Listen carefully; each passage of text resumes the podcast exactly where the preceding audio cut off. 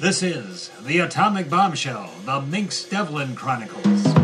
A 10 part exploration of the astonishing life and tumultuous times of film noir goddess and 50s exploitation queen, Clara Minx Devlin. The woman who incinerates the screen with her evil desires. Trouble never came in a more seductive package. You know, it's funny.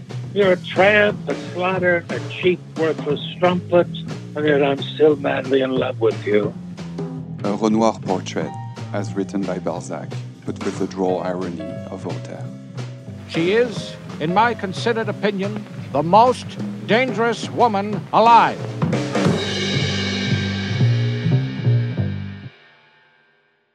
Hello. I'm your host, Arlie Proctor, here with my colleagues Hazel Matthews and Skylar DeWolf. In our last episode, Minx Devlin's mother named her as a communist in front of the House Committee on Un American Activities. She was then subpoenaed for her own memorable HUAC appearance. Dublin, The persons engaged in this conspiracy, whose names I'll reveal in a moment, are engaged in a nefarious conspiracy of truly heinous nature to undermine the most fundamental precepts on which this nation was founded. And they're willing to employ rats, stool pigeons, squealers, fingermen, and psychopathic liars to achieve their despicable ends. Names, You'd Miss like to catch a glimpse of these rows? You need look in a mirror. Because I'm talking about you guys, Mr. Chairman. You, McCarthy, Nixon, and every other fascist crank on the public payroll. No witness can come here and insult the Luckily, committee. a group of right-thinking patriots headed That's by enough yours of this flippancy. is this going to witness stop you is from using the. Bill of Rights as toilet paper. Please remove the witness from this room. It's obvious she's not cooperative. But I've got the information you want. And so she's blacklisted. Then she loses the love of her life, Dixon Cook Jr., to suicide, and her newborn daughter to abduction by Minx's own adoptive mother, Maggie Kingsbury. Then she receives a gift from a mysterious stranger. The stranger is the father she'd never known. She turns the gift into the cash she needs to flee the country. So, where is she going? And what will happen when she gets there? Minx Devlin has lost everything her career, her friends and colleagues, and finally her country. Every single assumption she's made about her life has been swept away. Now she's in her 1949 Studebaker Commander driving deep into Mexico. Hazel has her journal. I am driving on unpaved, potholed roads as I sip from an open tequila bottle. I curse Maggie. I curse Hollywood. I curse fate. And I curse God. I am a caterwauling fury, an undoable knot of fear, rage, and regret. What now? How long can I live on what I've got? What happens when it's gone? She sleeps in her car that first night. She makes it to Mazatlan the second night and falls asleep on the beach. I dream I'm floating out over the ocean. For one glorious moment, I'm free of my worldly woes, and then I shatter into a billion micro shards which evaporate into night air. It's as if I'm nothing but a phantasm, a specter in a mirror. When a mirror shatters, I cease to be. I'm nothing.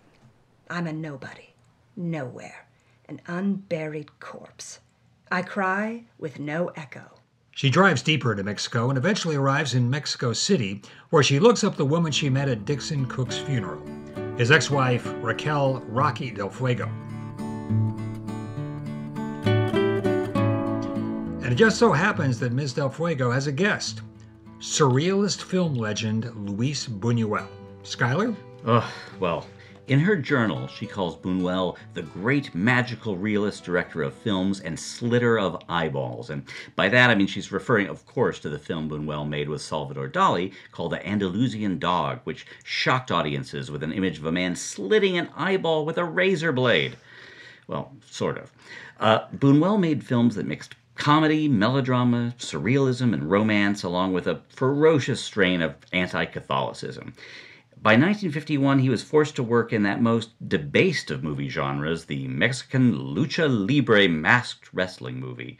He loves Minx Devlin's movies, especially the Spider Gal films. I mean, who doesn't? And they were huge in Mexico. Right, and Luis Buñuel asks her to come to his apartment the next day to discuss her appearing in his next film. Mm, She's skeptical. I mean, how can she star in his movie if she doesn't speak Spanish? Um, so before they talk about the movie, Buñuel insists on making Minx a martini, not just any martini, the martini, the one and only perfect martini from the journal, she says. I ask him the secret of the perfect martini. He tells me it's in what he calls the paradox of vermouth. There must be vermouth, or it wouldn't be a, a martini. And yet the vermouth mustn't invade the gin, it must whisper in its ear, uh, so it's there, and yet it's not. In this way, well, I suppose it resembles the Immaculate Conception. How so, I ask? Uh, St. Thomas Aquinas described it thusly the divine spirit found physical purchase not by some gross grunting act of man, but rather by the generative powers of the Holy Ghost piercing the virgin hymen like a ray of sunshine through a window, leaving it unbroken. And you can do that with gin and vermouth. He smiles. Wash me. This process was like a movie in itself. It took two days. On day one, Buñuel freezes everything, including the gin, the shaker, and the glasses. On day two, he pours the vermouth over ice cubes and drains the rest, so the only vermouth left is what coated the cubes. Then he adds the gin, shakes, and pours. And the result? Manic, delirious, delicious euphoria. I am every melody written by Mozart every word scrawled by Baudelaire, and every bud on every flower in the garden and the universe. I am the love that I have been looking for my whole life. It's not just in me, it is me. I am shrieking with laughter at the hysterical cosmic jest God has played upon me. It seems that I've lost everything I didn't need so that nothing would stop me from enjoying this one perfect moment of ridiculous bliss. I can only guess that Buñuel Martini has inspired exhilarated lunacy in others, even more deranged than a certain yours truly, as we both enjoy a second and then a third helping. But eventually, this delightful mania disintegrates into despair. I beg him for another dose of this celestial medication, but he wisely demurs. Instead, to my amazement, he tells me the story of his next picture and offers me a role, and poof, just like that, I'm back in the movie business. Life is full of surprises. The working title for this film is Santo versus the Wrestling Girls of the Aztec Pyramid. Skylar, who was Santo? Who was Santo? Wow. Well, Santo was the most famous lucha libre masked wrestler in all of Mexico.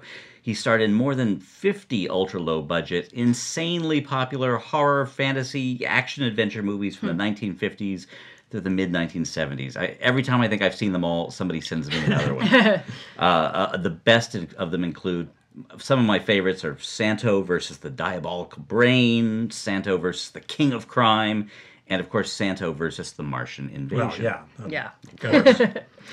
well, Buñuel's career was in desperate straits, and that's why he agreed to work in this debased genre on a six-day schedule. And they could shoot the whole thing for free if they traveled to Cuba because the producer had a sweetheart deal with the Cuban president.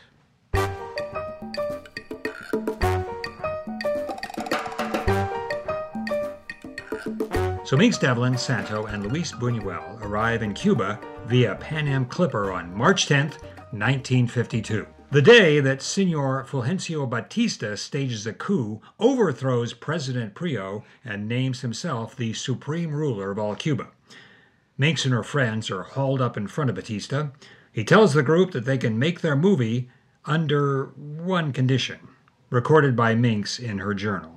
Yes, and the shoot could go on if she agreed to let Senor Batista become her, and this word is underlined three times in her journal, personal benefactor. Ah, yes. So, in other words, his mistress. Right. Uh, so, all this happens at 10 in the morning, and at 1 o'clock that afternoon, Batista escorts Ms. Devlin to the final game of the Cuban World Series. So, while she's sitting there in the president's box, she opens her program and a note falls out. The note says, Your life is in danger. M A R T I 7485. Ask for Fidel. Here's Minx in her journal. Your life is in danger. Oh, I love it. It's just so dramatic. It's like something Maid Marian would tell Robin Hood. Um, get back to the journal. After the ball game, Batista stashes me in the Hotel Capri and bugs my phone. I switch rooms with Santo. Fidel shows up, disguised as a room service waiter, and we make a deal. He'll keep me safe, and I'll spy on Batista for him. He has a fatal charm. And instead of shaking hands on it, we go to bed.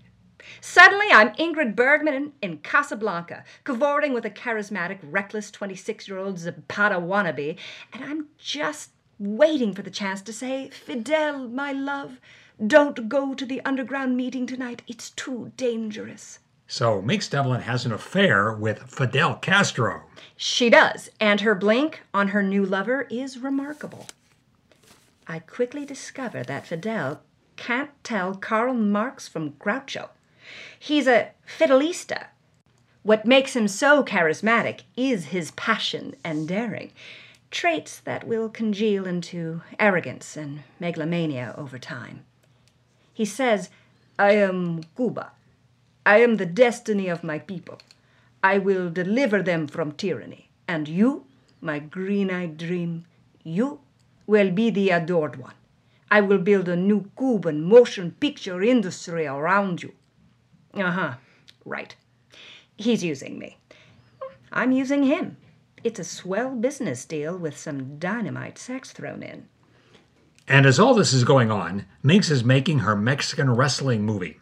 Now, how the heck does Buñuel get his money's worth if Minx can't speak Spanish? How? Because Buñuel is a genius. He casts Minx as La Llorona, an ethereal spirit goddess who's looking for her lost children.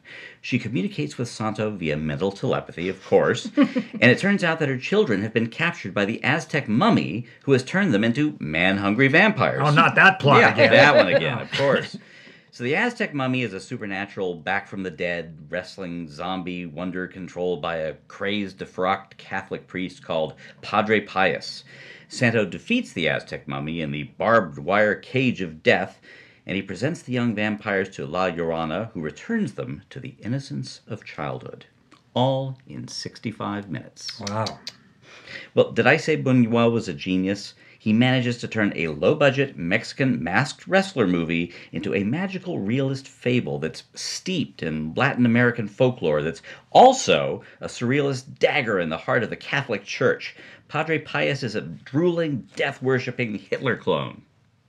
Now, Senor Batista insists on escorting Minx to the film's premiere in Havana, and he invites his friend from the Vatican, Cardinal Rodolfo Zamora. When Buñuel sees Cardinal Zamora, he leans over and says to Minx, I'm afraid, dearest one, that our lives will soon be in danger. When the gunplay starts, kick off your heels, find the nearest exit, and run for your life. Don't look back till you're in Mexico City. I'll meet you there. Here's Minx's journal entry from that night. As soon as Padre Pius comes on screen acting like a Nazi child molester, the hooting starts. I bolt for the left front exit. Cardinal Zamora rises from his seat and screams, Seize her! The sin is blasphemy! The penalty is death! Luckily, Santo is right behind me. He blocks the door with his body till I hit the street. Some men in a beat up pre war Chevy sedan are waving at me. I dive into the front seat. We fishtail away as rocks and bottles pelt the back windows. Fidel's brother Raoul is at the wheel. I think I'm safe for about 30 seconds. Then I notice the two gun toting soldiers in the back seat. Where are we going? Raoul hates me. I'm just another of Fidel's lusty distractions from the revolution. I feel the ice cold metal oval of a rifle bore tickle the nape of my neck. Raoul says, The police station. You will be arrested and imprisoned. We will tell the world that Batista has been betrayed, cuckolded, and swindled. Fidel will wage war for your freedom, but alas, he will fail. Then you will be martyred and sainted like the Blessed Virgin. He and his men roar with laughter. I've one great advantage over my captors. I've seen more movies than they have. And I remember a scene from DOA. Eddie O'Brien is about to be murdered by Neville Brand, a psychopathic gunzo. O'Brien tromps on the gas pedal to send the car out of control so he can make his getaway. As we round a corner, I jab my bare foot on the accelerator. The car lurches over the curb, careens across the plaza, and rams into a statue of Jose Marti. Raoul's head kisses the windshield. I have exactly two seconds to get out of there before they recover and or the police see me. A city bus is just rolling away from the opposite curb. No time to jump aboard. I grab the rear spare tire and hold on for dear life until we've gone about five blocks. I leap off and duck into the filthy, rat infested alley behind the Sans Souci nightclub. From there, I wander into the shadows towards Old Havana. I make my way to the Floridita bar. I'm looking for a man I haven't seen since I was 11 years old. I lean on the burnished mahogany bar and say, I'll have whatever Papa's drinking. There he is, Ernest Hemingway. And he's drinking Papa Dobles. After hugs and kisses, I tell him what's just happened. He says, God damn, girl! You've managed to piss off every big shot Cubano in the of the Antilles. Come on, let's go out the back way. He drives Minx to the Havana harbor where they board his fishing boat, the Pilar. They arrive in Key West at daybreak. He charters a boat so she can get to Miami, gives her money to take a bus back to Mexico City to meet Buñuel and finish the movie. Before they part, he gives her a pep talk that she recorded in her journal. I'll be Minx. And this is something I've waited my entire life to say I'll be Hemingway. I've read all the I Remember Hemingway books. Most of them paint him as a kind of drunken blowhard with a boxing glove on one hand and a dueling pistol in the other. The Hemingway I see in this moment is the real Hemingway. Wise, caring, kind in a fierce, unsentimental way. Listen to me, kiddo. You've taken some blows, and now you gotta forget all that self pity junk. You're in a tougher spot than you know. You're a goddamn artist. That means you're a cultural crap detector. Your job is to tell the truth, even the truth that nobody wants to hear. In fact, especially the truth that nobody wants to hear. Me, I use words. If they try and stop me, I can write words under a different name. You tell the truth with your body and your face and your eyes. The sons of bitches that run the world have taken that away from you. So you've got to find a new way. Find it, Clara. Forget about happiness and money and all that other meaningless shit. You gotta walk through the fire to find your way back to yourself.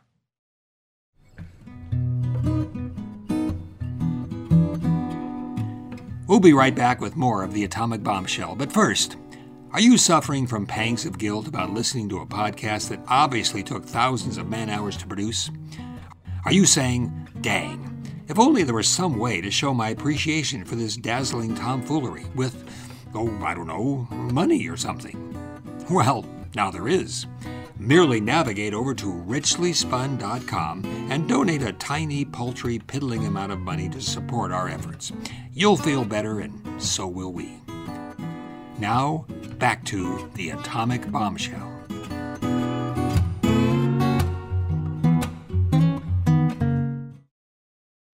Now our story gets a little, well, uh, mysterious. Minx Devlin gets to Miami, where she boards a Greyhound bus to Mexico City. My bus travels north through Jacksonville, then west along the Gulf of Mexico through Mobile, Alabama, and into Louisiana. And as we drive along, I can feel myself starting to implode. Dixon Cook called madness the jackal, and I know just what he means. I've held this rabid, relentless beast at bay for several years by hurling myself into one frenzied, all consuming botheration after another. The craziness in Hawaii, having and then losing my daughter, being thrown into the vortex of the blacklist after Maggie's betrayal, and now, finally, Cuba? Castro and a narrow escape from annihilation? Yet another crazy, failed fling Another catastrophic movie experience with another fatally flawed, self destructive genius that ends in chaos and despair. And so here I am, scrunched down in a window seat of a Greyhound bus that stinks of diesel fumes, cigarette butts, and the drugstore perfume. I begin to go backwards into my life. Minx Devlin. Who is she? Actress, but why? I've done nothing but act since I was three years old, and I've never really thought about it. Then I realize what I've lost. Acting let me wallow in the big, nasty emotions that make people crazy love, hate, fear, desire, envy, anger, you name it. My fans loved me the best when I was the meanest, lustiest bitch on the planet in, in films like The Atomic Bombshell and Hell is a Female. And I loved it too, because I was getting rich, purging those emotions. So here I am now, with all those same emotions churning inside of me, and I've got no place to put them. Instead, what I've got is this little voice in my head, the one I've been running from since I was two years old, that says, There is something wrong with you. Something horribly, terminally wrong. Oh, I've tried to drown that voice in a martini glass and shut it down with the delirious moans of lovemaking, but I've failed, and now I hear it loud and clear. So I guess it's time to turn and face it. Face my greatest fears walk through the fire. And then what? Death? Rebirth? If so, as what? As the bus pulls out of the station in Houston, Texas, I fall asleep.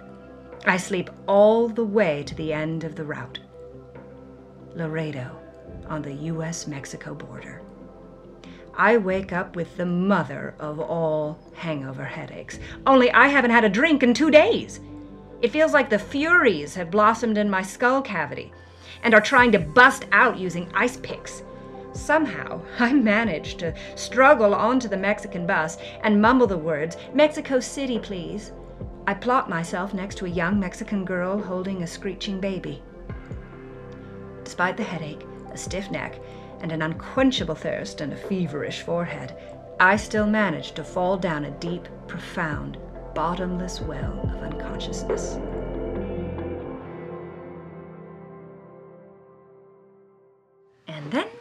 This big gap in our story. Right, right. A, a two and a half year gap. Ugh, don't remind me. I, I have tried for years to fill that gap. Um, I've managed I managed to acquire eleven of Ms. Devlin's journals. I have let's see, three through seven and nine through fourteen. Um, these two years would be in journal number eight. So now, luckily, we have with us the two greatest experts on uh, Minx Devlin's life. Thank Uh, you. What What do you think happened to her? I really don't know. I, I know she never made it back to Mexico City. I mean, the Santo film was abandoned, and Buñuel went back to writing pot boilers and making martinis. Right, and we know from her touring days, like Jailbait Baby with Herb Zisman, that Minx was resourceful. So I've always wondered what happened if she changed her name. Right? Maybe she moved to Acapulco. She got a job serving cocktails at a resort hotel. Or... Yeah, maybe, or maybe she holed up someplace. Maybe she wrote a novel or I mean, a she- memoir. She, was a really good writer. Oh, I mean, yeah. I mean, what material? And painting. What if she took up painting? She loved painting. She worshipped Frida Kahlo, uh, Diego Rivera. She loved Monet, Renoir. I know that's that's a possibility. Uh, that's of course if she stayed in Mexico. I mean, she might have. I don't know. I'm always thinking maybe she booked passage on a tramp steamer and toured the world. Ugh, maybe. I mean, the one reason to think she stayed in Mexico is it, well, it's something I found right at the beginning of what was it? Scrapbook number nine. It's an article from let me look this up June June 1956 issue of Argosy magazine. It's called "Rescued from the Satan Worshippers" by quote professional bounty hunter Kyle Pafko, as told to Fletcher Colt Moffat. Wow. Boy, they had names then. uh, and this this article it's a lurid first person account of two bounty hunters who are hired by a crazed millionaire who is clearly Howard Hughes to find his lost love, who is a runaway movie star that is nobody other than Minx Devlin. The men spend over a year bumbling around until they hear about a beat poet who almost certainly is Jack Kerouac, who else, who was bragging about a wild erotic tryst with a certain movie star in a tiny village in the center of Mexico. Hmm. So the bounty hunters find the village, and wouldn't you know it, the movie star is about to be sacrificed in some kind of satanic ritual by a wicked priestess and her coven. So the guys burst in, they grab her just before the dagger pierces her heart, and they make their escape. They fly her back to LA in a Piper Apache, and strangely enough, the movie star doesn't thank them as they deliver her to the crazed millionaire. So, I mean, good story, but it doesn't mention Minx Devlin by name. Why is it in her scrapbook? So, All we know is that her journals pick the story up right with a Piper Apache landing at the Lockheed Air Terminal in Burbank. So hmm. noth- nothing else about the missing two years? Not a sausage. Yeah, the next thing that happens is she's driven to the Beverly Hills Hotel where she's ushered into a bungalow with champagne on ice, a bottle of cognac, fresh flowers, and a carton of her favorite cigarettes. And that is when she discovers that Howard Hughes has found her. Or uh, kidnapped her? Exactly, or kidnapped. She sleeps in her clothes knowing that Howard will summon her at 3 a.m., and sure enough, Hughes' assistant knocks on her door at 3 a.m., and they drive her to a screening room of a Poverty Row studio on Santa Monica Boulevard. And, uh, well, ac- let's actually pick it up from her journal. I'm ushered into a decrepit screening room, about the size of a den. Howard is hunkered down on a white leather recliner. He's watching Hell is a Female. One of mine, but not one of his. Hello, Clara, he says without taking his eyes off the screen. I watch myself pour hot lead into Broderick Crawford. Who's that girl? Someone I knew two lifetimes ago. She's not bad. Howard turns and stares at me. He's haggard, haunted, one foot in the grave and the other on a banana peel. Greasy gray hair, sallow skin. But it's the eyes mostly. Terrified, glassy, a little unfocused. Marry me, Clara. I don't know what I expected. Hello, maybe? Where have you been for the last two years? Did you sleep in those clothes? But a marriage proposal? He says, well, yes or no. When I mention my sordid past, he says he can fix all that. He really means it. This is a serious proposal. I tell him I have to think about it. He says, no, it has to be now. When I ask why, he tells me to trust him. He says, why did I go to such lengths to bring you back here? You're the only one who never wanted a damn thing from me. The only one I can trust. I open my mouth to object when he finally turns to me. I can eliminate every trouble you have with a single wave of my hand. From now until the day you die, your every need, care, desire, and whim will be attended to. And all I need from you is one simple word yes. But I need it now. I'm back on my heels. What to do? I know it's a foolish and hopeless and a catastrophic mistake, but I hear myself say, Okay, Howard. Yes. He says, Now? Today? I say, Yes. Whatever you'd like. He smiles and tells me to go back to the hotel and wait for his instructions. Minx is driven back to her hotel and falls asleep. She's awakened by room service at 9 a.m., only she didn't order room service. A bellboy rolls in a cart with a Denver omelet. Under the plate is a manila envelope. It has smudgy photostats of Howard's medical records. It seems that Mr. Hughes is suffering from dementia paralytica, irreversible brain damage caused by untreated syphilis contracted in his 20s and greatly accelerated by the cranial trauma of several near fatal airplane crashes. Under symptoms, it says irritability, memory loss, paranoid delusions, defective judgment, subject is losing his mind and knows it. There's a second photostat underneath the first one. This is a handwritten memo from Hughes to his attorney, Greg Bautzer. Absolutely, and I am happy to say that I have that memo right here. Hmm. It says, and I quote, GB, agree with your conclusions re California law on mental incapacitation. Appears only way to foil plot against me is to get hitched and quickly. Must, repeat, must be someone entirely trustworthy. By the way, he underlines entirely trustworthy twice. then it goes on to say, this means Clara. Conditions seem ideal. Her career is in ruins, she's got no friends she can trust, and she's desperate for money. Disagree on significance of HUAC communist matter. I want her for a wife. She'll be off the screen, and her actions prove that she's the best candidate. She is least likely to fold, most likely to keep her mouth shut no matter what. Just what we're looking for. Comments? Yours, H.H. Now, California law says you can't send someone to the loony bin unless the spouse signs the commitment papers. Howard needs to get married.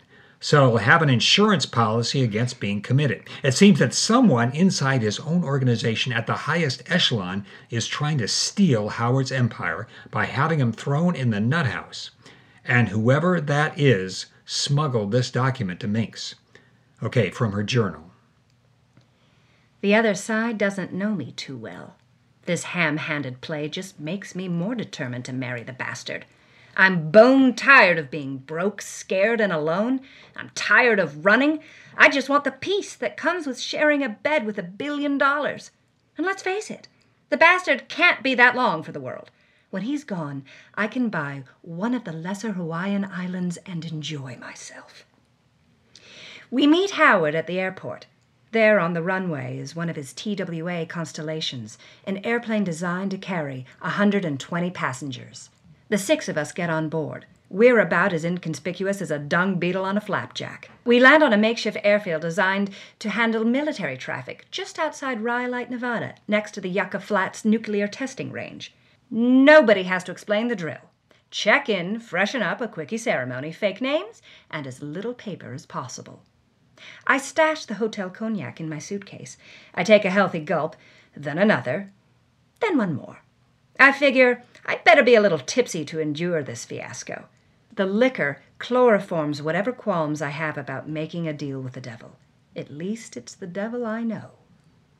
The wedding party is in the lobby. When Howard sees me, he hands the phone to one of his attorneys and nods for another to join him. That attorney pulls out a sheaf of legal papers and starts telling me the terms of the marriage agreement. And I feel like I'm standing on quicksand that's starting to give way. According to this agreement that I've never seen and have no time to read, I will have a permanent chaperone with me at all times.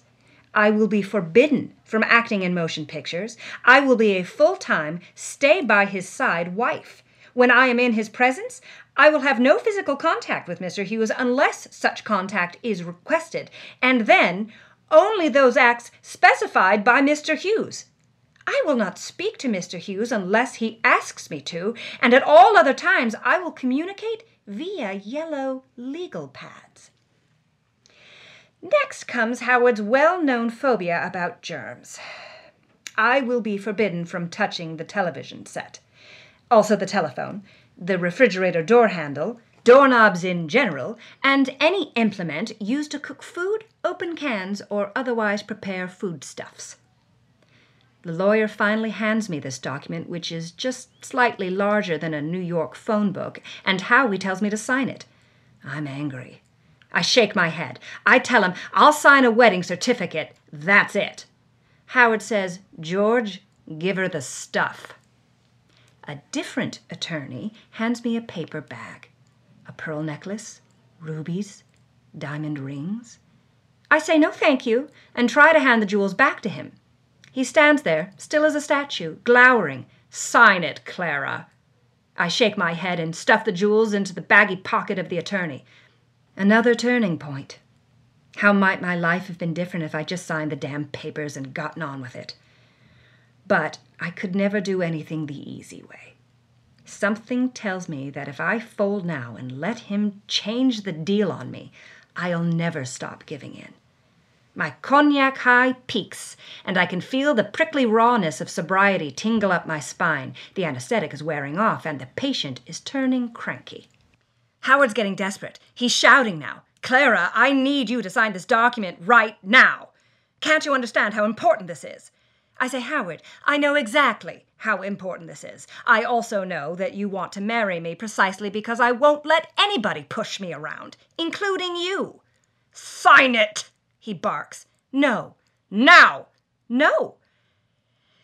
And then he raises his right arm and slaps me. He slaps me so hard that my back teeth crush my tongue, and I crash to the dirty linoleum floor.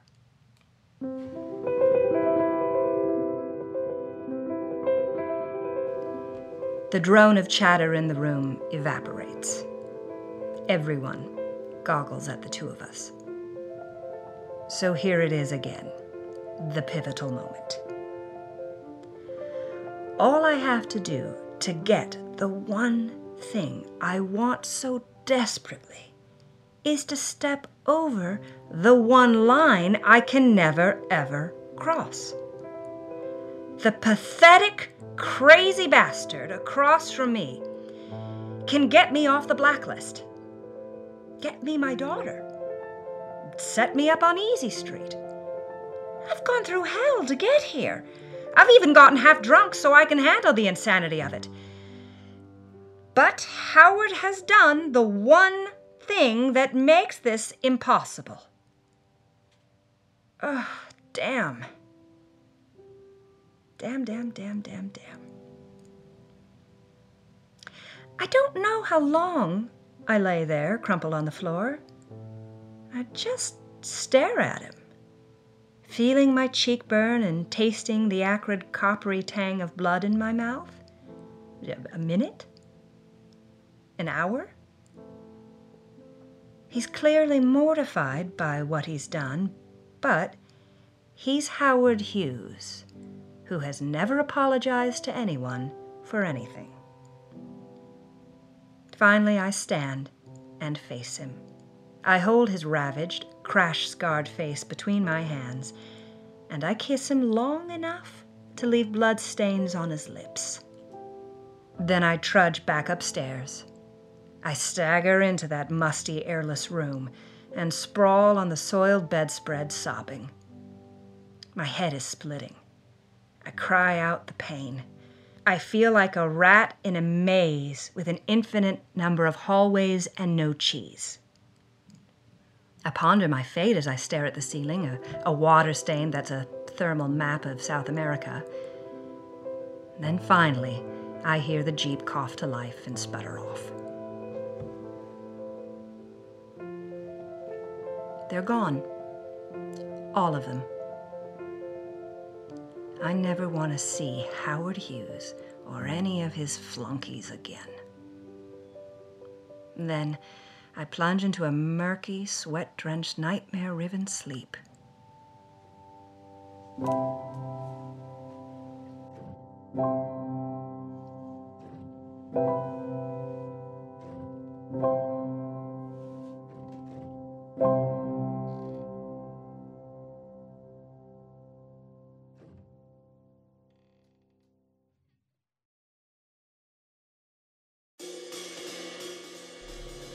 The Atomic Bombshell, The Minx Devlin Chronicles, is produced in Hollywood, California by Tales Richly Spun.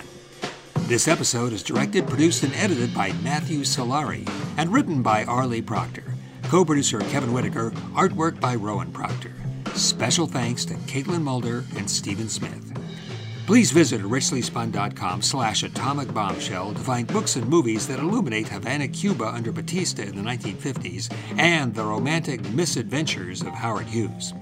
And you can pre order the book that inspired this podcast, Minx Devlin's epic autobiography that goes even deeper into the fascinating life of this celluloid love goddess. In our next episode, Minx makes her wildest, most unexpected comeback yet as Queen of the Passion Pits and begins another wild affair with a certain Massachusetts senator who just might be the next President of the United States. That's The Atomic Bombshell, episode number six Hellbent for Kicks.